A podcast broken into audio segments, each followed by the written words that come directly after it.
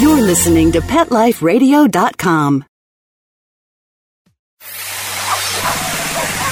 It's O Behave with Arden Moore, the show that teaches you how to have harmony in the household with your pets. Join Arden as she travels coast to coast to help millions better understand why cats and dogs do what they do. Get the latest scoop on famous faces, their perfectly pampered pets, and who's walking who in Rin Tin Tinseltown. From famous pet experts and best-selling authors to television and movie stars, you'll get the latest buzz from wagging tongues and tails. Garner great pet tips and have a doggone fur-flying fun time. So get ready for the pause and applause as we unleash your O Behave host, America's pet edutainer, Arden Moore. Welcome to the O Behave Show on Pet Life Radio. I'm your host, Arden Moore, and this show is coming to you from Alaska. Yes, we're in the 50th state, America's final frontier. I'm on a seven day cruise aboard the Princess Sapphire, cruising along the Alaskan coast. And we're making land stops in towns like Ketchikan, Juneau, Skagway, and Anchorage. Always the reporter, I found some amazing people in Alaska sharing amazing tales. And you get to join me on a dog sled ride too. All this and more after we take this quick commercial break. So sit, stay, mush. We'll be right back. Time for a pause. Four furry ones actually sit and stay. O Behave We'll be right back.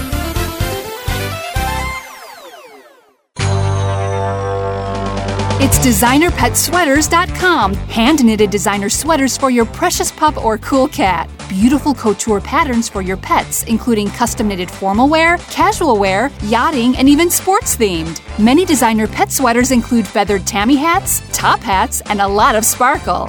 Each sweater includes leg loops, front paw sleeves, and leash opening. Visit designerpetsweaters.com to order your four legged fashions today. Your pets will stay warm for the winter and be runway ready. Large or small, we fit them all. DesignerPetSweaters.com.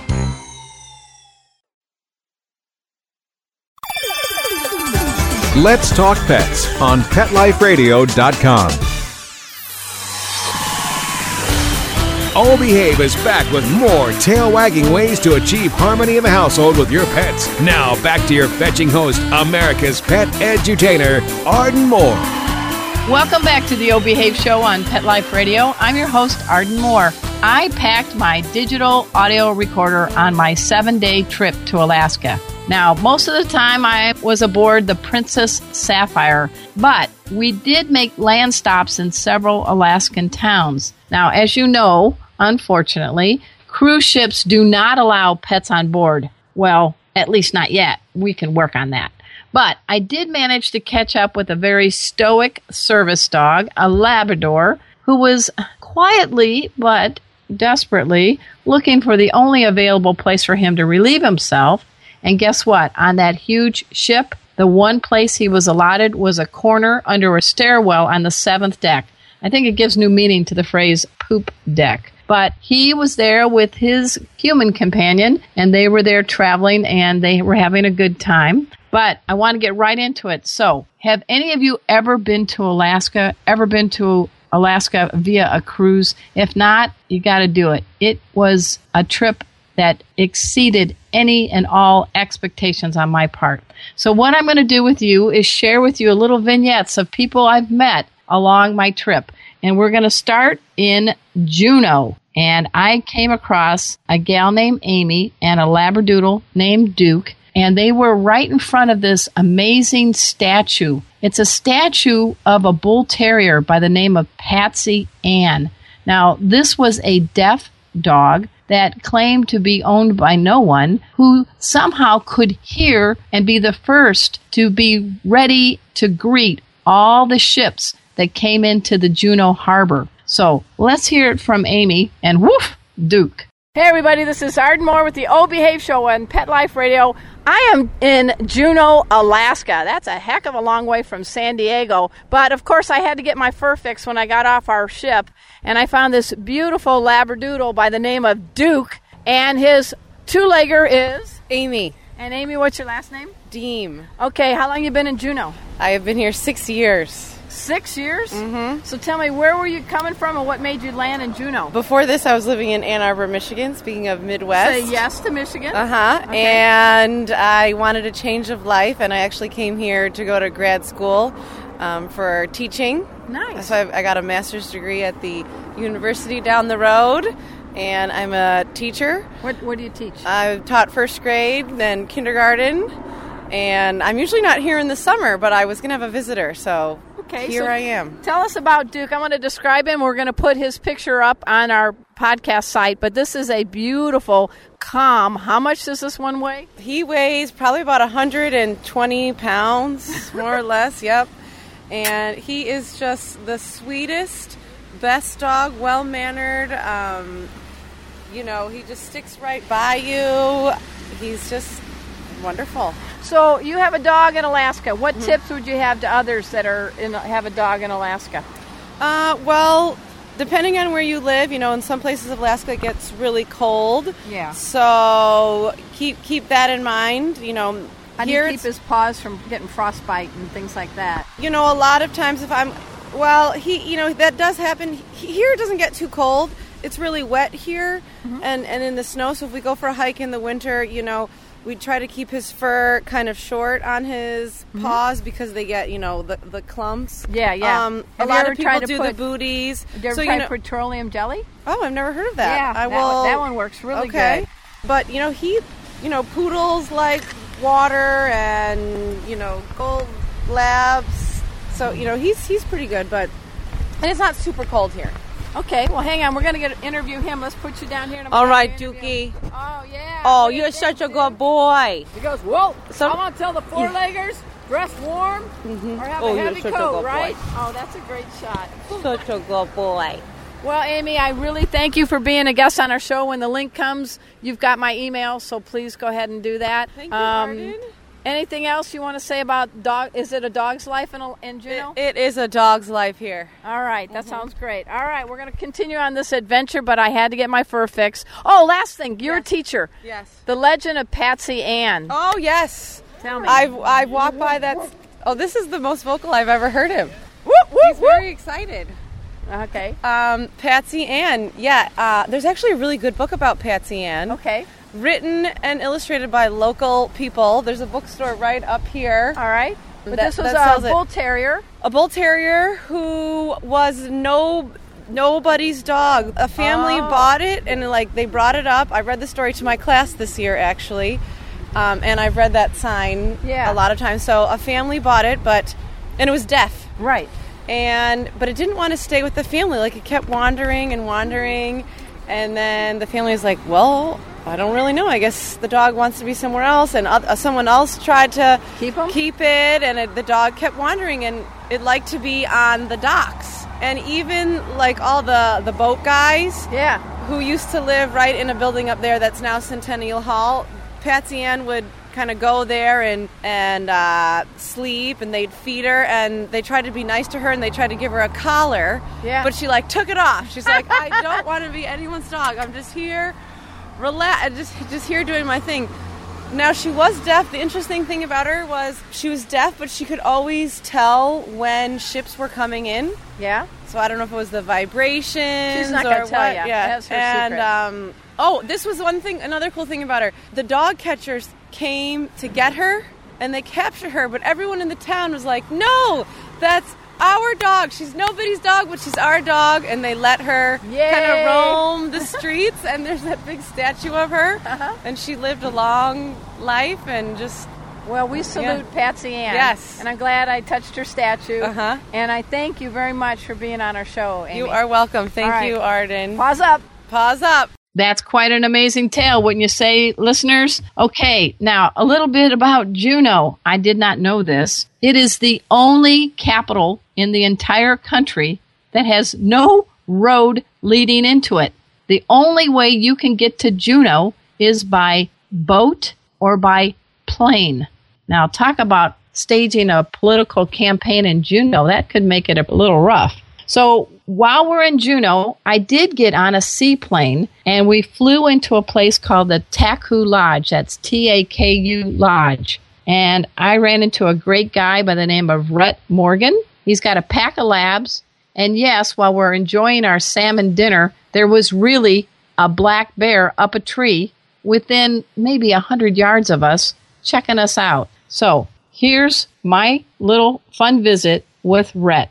Hey everybody, this is Arden Moore with the O Behave Show on Pet Life Radio, and our adventures in Alaska are continuing. Right now, I'm looking, I'm in Juneau, I'm at the uh, Taku Lodge. Taku Lodge, and I'm with this really cool guy. His name is Rhett Morgan, and he just gave us a little history on it. And there's a, about four labs running around, and a nice brown bear who helped herself uh, to trying to find some scraps from our grill, right? Right. that- All right. So tell me a little bit about the history of this lodge, the Taku Glacier Lodge. All right, so the main the main story is that it was built in 1923. Uh, it was one of the very first uh, hunting and fishing lodges actually built here in Alaska. Now, um, it had a couple of different owners, but the main one that we talk about in the speech is Mary Joyce. And now, Okay. she uh, she's known around Alaska here for a bunch of different things, but mainly uh, it's the thousand mile dog sled trek that she made from the lodge here all the way to Fairbanks. Um, so there's a Fairbanks Ice Carnival every year, and it's a celebration of the end of a long, cold winter and start of a nice, warm spring up there. And Mary thought that this would be a good way to get the get the word out about her dogs around the state of Alaska. And so what, she, what year was this, Rhett? this was in, uh, the the trek was in 1935 is when Okay. she went out on it. So she was 36 years old. Uh, she went on that trek. Um, it took her 92 days, 52 of which were actually moving with her huskies. Uh, the other half was spent um, basically uh, shut down because of the weather. Um, really harsh weather, 70 mile per hour winds, and 50 uh, 50 degrees below zero. Did she make it? She did make it on time. All five of her dogs were healthy and in good shape, and uh, because of that, her uh, Taku Lodge Huskies became pretty popular around the state of Alaska. So you're a gentleman from Colorado. What are you doing in the uh, really real backcountry of Alaska? Uh, so I went to college in Colorado with the owner's son, actually. okay. And so that's kind of how I got my job up here. We came, became really good friends. Uh, became pretty good family friends with the owners then, and they offered me a job up here, and that's uh, that's how I got out here. Now most of the people that work out here are either family or family friends. You've got uh, a, family of uh, labs here. Tell me about the rundown. So uh, we have four labs. We have two yellows, two blacks. The oldest one is named Roz, and she's 12 years old. Uh, then we have the second oldest is Bella. She's eight.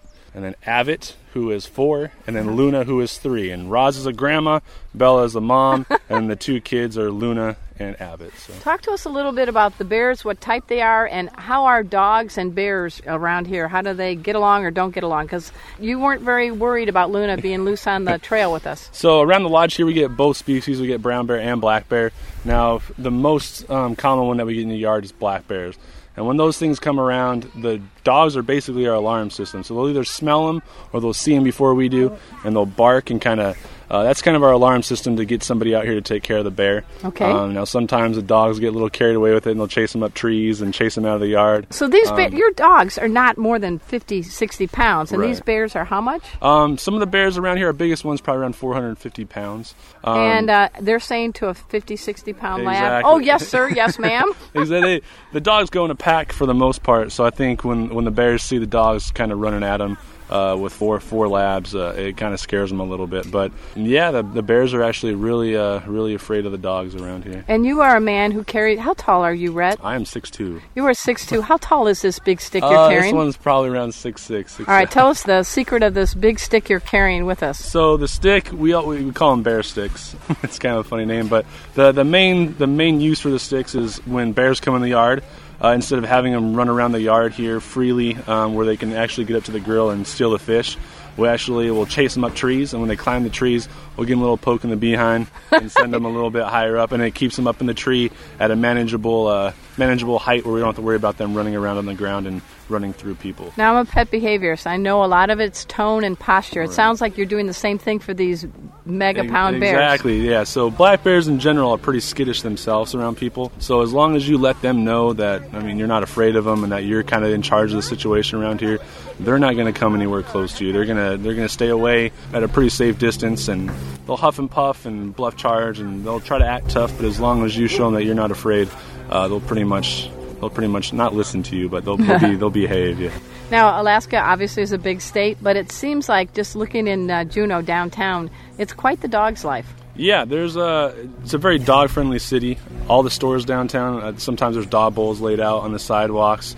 People walk their dogs downtown. Stores let dogs in. I think everyone that I know in Juneau has at least one or two dogs themselves. So uh, it's a really, really good spot for dogs. Believe it or not, there are some sandy beaches and areas here that Mm-hmm. are really, really cool places for dog walks at night during the sunsets and stuff. So No, June- no dog surfing yet, like no, my dogs. no, no dog surfing. There's actually surfing in Yakutat, Alaska, but uh, it's it's it's pretty cold, and I'm not sure how the dogs would handle that. So, All right. Any parting advice you'd like to say, Rhett, about why people should take a tour and get here? um, it's it's an amazing spot. So, I mean, Taku Lodge is located. There's a hole in the wall glacier, literally directly in front of it. Uh, you fly over five of the main glaciers found in Juneau here.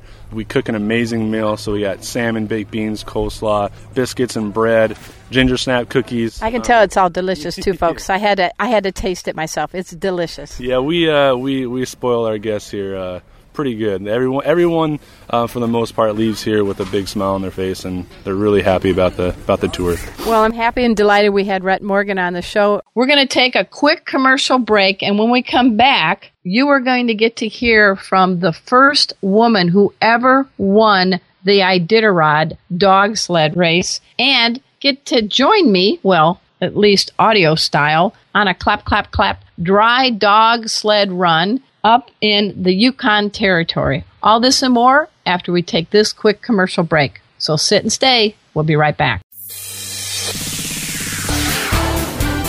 Time for a walk on the red carpet, of course. O Behave will be back in a flash right after these messages. Molly, here's your dinner. Zeus, that's not your food.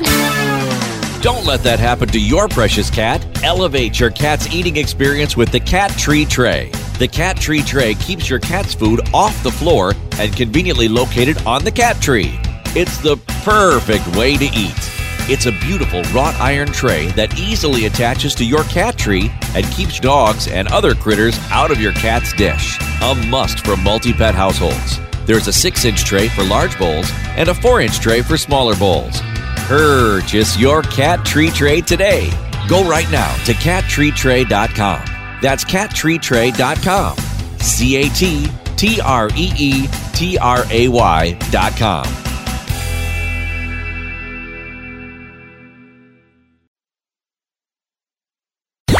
Let's talk pets Let's talk pets. on Pet Life Radio. Pet Life Radio. pet life PetLifeRadio.com.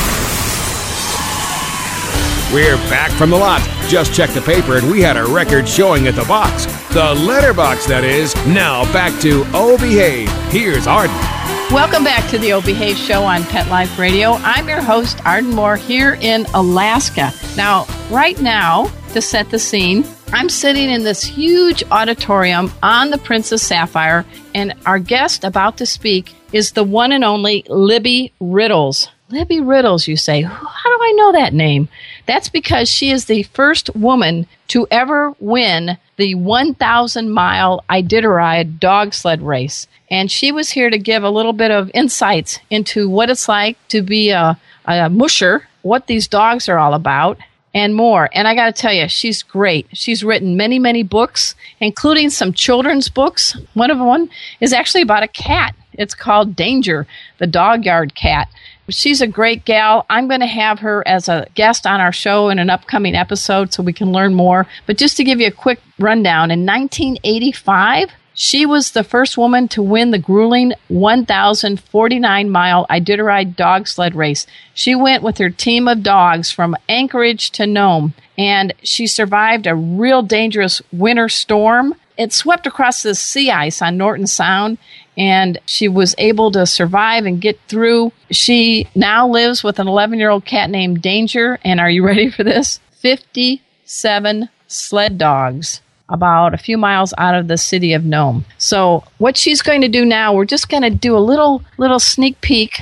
She's talking to all of us about what it's like to have to navigate on ice and sometimes zero visibility with a pack of huskies. So let's tune in.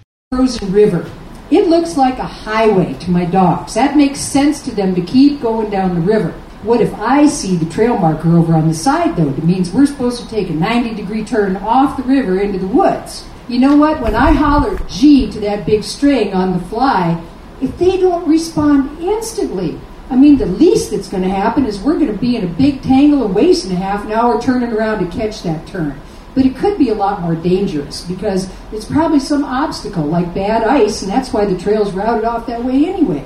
So if we don't totally trust each other out there, we're never going to make it to Nome. So we have to know all about these dogs. Most mushers raise the dogs from puppies. We know them inside out, where they run best in the team. We got to know how to feed them. We do a lot of our own vet work. We have to be really well organized to pull off something like the Iditarod. And you need a lot of experience. I mean, really, it's been kind of an interesting last couple of years in the race because usually it's the older, experienced mushers who win this race.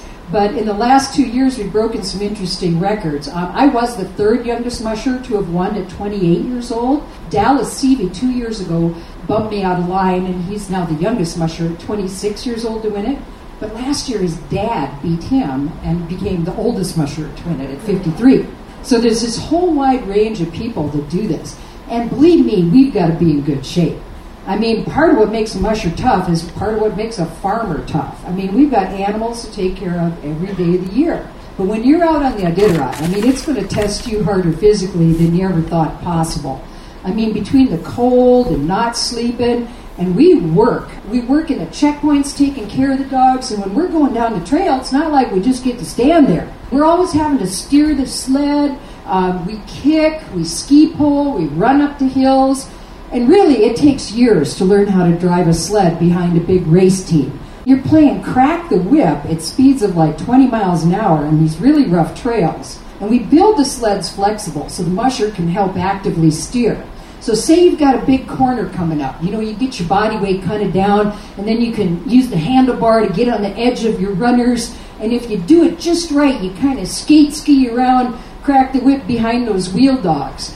But if there's a branch or a stump or something in the middle of that corner, or you misjudge and you end up doing a somersault and flying off into the bushes instead, do you really think that big race team is just going to be found sitting waiting for you when you get up? They probably won't even know they lost you off the back. I mean, the team's job is to run, and your job is to hang on. I mean, seriously, folks, some of us complain because our dog yanks on our leash. Can you imagine trying to navigate through tundra with a pack of 8 to 13 dogs? Well, we're going to definitely get her on our radio show.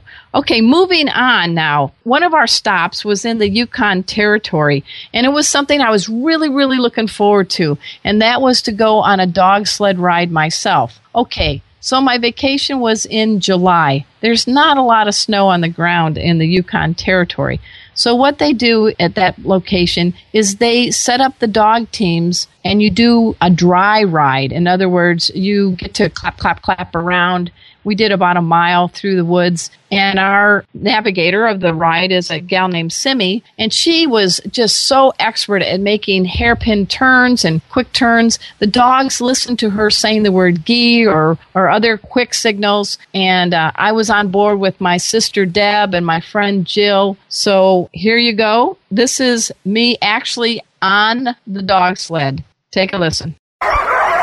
This is Arden Moore with the O Behave Show on Pet Life Radio. I'm in the Yukon Territory, and it's not me yapping. It's a pack of dozens of Alaskan Husky mixes. We're doing the uh, dry run version of dog mushing. I'm with my sister Deb and my friend Jill, and we've got a three person cart to ourselves. They're lining up the dogs right now in a row. And I, as you all know, Chipper, my dog, is a husky golden retriever mix. So I feel like I'm seeing a little bit of Chipper all over here. We're going to go on a little uh, one mile trek. They're lining up the dogs on the team. I believe we're going to have one, two, three, four. So far, we got four dogs lined up and more to follow.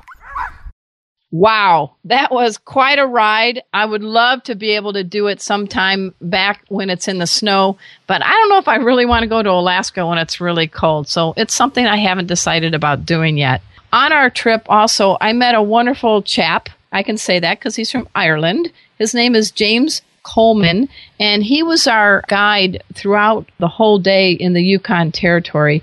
And he really is like a historian, a tour guide and he really loves animals. And I want to share with you right now what he has to say about life in Alaska. This is Arden Moore with the O Behave Show on Pet Life Radio. As I told you, I'm continuing my adventure in the great state of Alaska. Well, technically, I'm not in Alaska right this moment. I'm in a territory of Canada. And with me is my tour guide for this day, and he is James Coleman. Hey, welcome to the show, James. Uh, Thank you very much. All right. Now, you said you're from Arizona, but that sure doesn't sound like an Arizona accent to me. I, I guess not. I guess even though most people in Arizona are not far from Tucson, are not from there either. I'm originally from Ireland, from County, County Cork. So you go from Ireland to the hot state of Arizona to the cold other A state of Alaska. What brought you here five months a year to do the tours? Well, it was back in 202 when I started, and I had a friend in Tucson that said uh, that Chilkoot every once in a while will need some help up there. Why don't I give them a call? And I did, and that's how it all started. Okay, so tell us about today. You told us some really good stories about the Alaskan Husky. We just got off a ride, it was wonderful. What are some things that might surprise people about this so called breed, Alaska Husky, that may surprise them? Because they're not gigantic. No, they're not gigantic. You see, the thing with the Alaskan Husky is that uh, there are many bloodlines. Uh, When you look at the dog, you'll see some some wolf, maybe a little bit of Malamute, obviously some Husky, and now they're even breeding into some of them some Greyhound to make them more quick for the races. Right. They, they run the two big races here in the north every year. And we know all about the Iditarod, but tell us about the other race that's quite a marathon. It is, and it's run in the month of February, and it's, pretty much um, a Yukon race. It's from uh, uh, Whitehorse here in Yukon Mhm. uh, to Fairbanks, Alaska. They alternated every year. Next year, then it's from uh, Fairbanks back to Whitehorse. How long is it? It's almost 1,100 miles as well. Have you ever been on the back of a sled team in the snow yet? no, I haven't. Is that on your bucket list? I was hoping to do it one of these days, but I, I'm not sure if I can get away from the uh, warmer weather of Tucson and do it in the winter. But uh, yeah, I, I would hope to do it down the road, yes. And what's something about the state of Alaska that you would like to bring up? Because we're we're now technically in Canada and the territory in Yukon, but this is this is an amazing state. I've been here a few days and I'm I'm falling in love. It's sort of magical. Uh, yes, it is. Uh, I suppose, like you said, I, I like it here because of the. It's a little bit cooler for me in the summertime, but it's mostly just uh, the fact that I'm an outdoors person. I really like uh, hiking some of the trails, and we do a lot, quite a bit of fishing Right. on, on the canal. And uh, everybody in, in Skagway has a bicycle, so you ride your bike everywhere. so for me, it's just uh, basically the ability to be outside and, and to enjoy the long days and the daylight uh, for the summertime. You've been doing a great job taking us all around. Tell us where we are here before we uh, have to take a commercial break. Okay, this is uh, and we're in Yukon and we're in a little uh, area called Caribou Crossing. It's right next to Carcross, small little town of about 400 people, and and uh, and this is where they have this facility. This is a private facility here, owned by a couple, Greg and Denise, and um, this is where uh, most of the people from Skagway come to have their lunch and do this kind of entertainment. Now, you said something that we were going to have a lunch, a sled ride, and tour the facilities in about hour and 10 minutes. And I'm looking at my watch, I'm saying, how can we do that? I can't believe how fast we ate that chicken dinner. Right, Lunch. That- they're very efficient, aren't they? that, that's that, that's their uh, that's their philosophy here with that uh, buffet style style uh, lunch. That because they have to deal with so many people during the week, sometimes up to close to a thousand lunches some days, and they do it as you said, all within maybe an hour, an hour and a half, Okay. and uh, did it very well. Yeah. What would be one thing you would want people to never overlook if they come up to this part of Alaska on a, either a cruise ship or just as a vacation? What's something that is, a must see that maybe your company does? Well, I think uh, usually we try to we try to promote the fact that um, number one, people are on vacation. And we want them to have a nice time.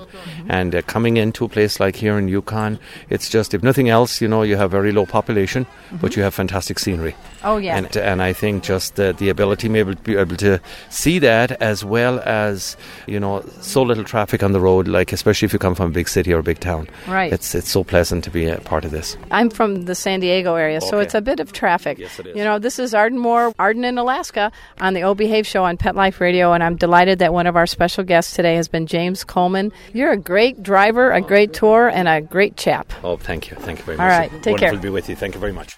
What a great guy. And as a special treat, I hope when you go on the O Behave show on Pet Life Radio, under the episode bio for this episode, I hope you click on a fun video. It's me in the dog sled ride with my sister Deb and my friend Jill. And it was uh, provided by our friends that we met on the ship, Noreen and Larry Larson. So when you get done looking at this episode, click on the video. And we've got some photos too from Alaska. I hope you will enjoy that. Well, that about almost wraps up our show. Before I leave, I wanted to tell you a little bit about Alaska that I was totally surprised about, and that is that they have mosquitoes. Can you believe it? What are these like mosquitoes wearing like winter coats or something? But they do. So you have to protect yourself if you're doing any land trips in the summer. Make sure you bring some mosquito spray. I'm kidding you not. But they don't have fleas in Alaska. So that's pretty cool. The other thing is, we got to see so many American eagles, and I did not realize this, but the juvenile eagles don't have that wonderful white top on their head. They're brown actually.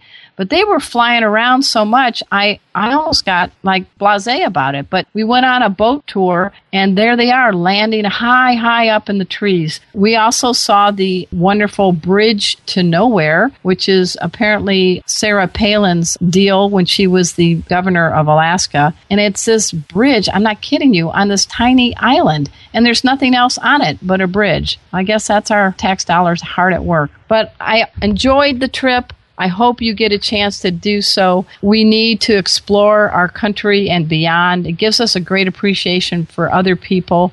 One day, hopefully, there'll be a cruise ship for us with our well behaved pets because the one thing about this trip, I miss Chipper, Cleo, Murphy, and Zeke. It's great to travel, but it's even better to travel when we can travel with our pets. So before we say goodbye, I want to give a special thank you to my producer, Mark Winter. He makes this show happen each and every week.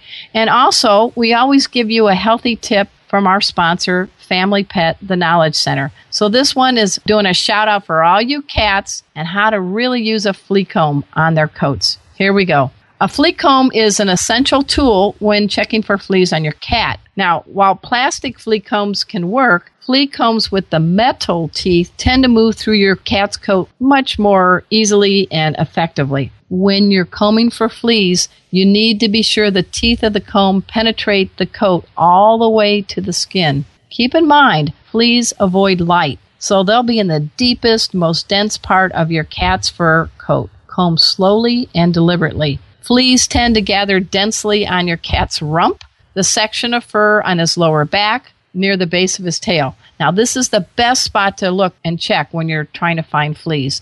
You may choose to comb anywhere that your cat will tolerate, but evidence of fleas is typically most obvious in this spot. You're going to want to comb through this area about four or five times. You may end up with some shed fur between the teeth of the comb. You want to look through that fur and between the teeth of the comb for any signs of fleas. Now, you may see live fleas caught in the comb or in the fur. If you see one flea, you can assume that there are a hundred, and you should treat your cat for fleas according to your veterinarian's recommendation. Now, if you don't see any live fleas, you want to look for any evidence of flea dirt. Flea dirt is a common term referring to yuck, flea feces. Now, the flea feces looks like black dirt or flecks of black pepper. Some of the flea dirt may be in the shape of a number 6 or the letter G. If you suspect that you're seeing flea dirt but think it might just be dirt, you can place it on a damp paper towel. Here's what happens flea dirt consists of feces from digested blood after the flea feeds on the blood of your pet. So when it becomes moistened, that black flea dirt will leave dark red marks on the paper towel. You will typically find flea dirt earlier in the infestation than you will see live fleas. As with live fleas, if you see flea dirt, you can assume there are already a lot of fleas on your cat. Ask your veterinarian for a recommendation on treating your cat right away. So, using a flea comb can help you catch a flea infestation in its earliest stages, and that'll make removal of the fleas easier than if you're dealing with a severe infestation. You know, we love our cats. We don't need them to be itch, itch, itch, bite, bite, bite. And we don't need a house full of fleas. So, this is a message brought to you by our sponsors, Family Pet.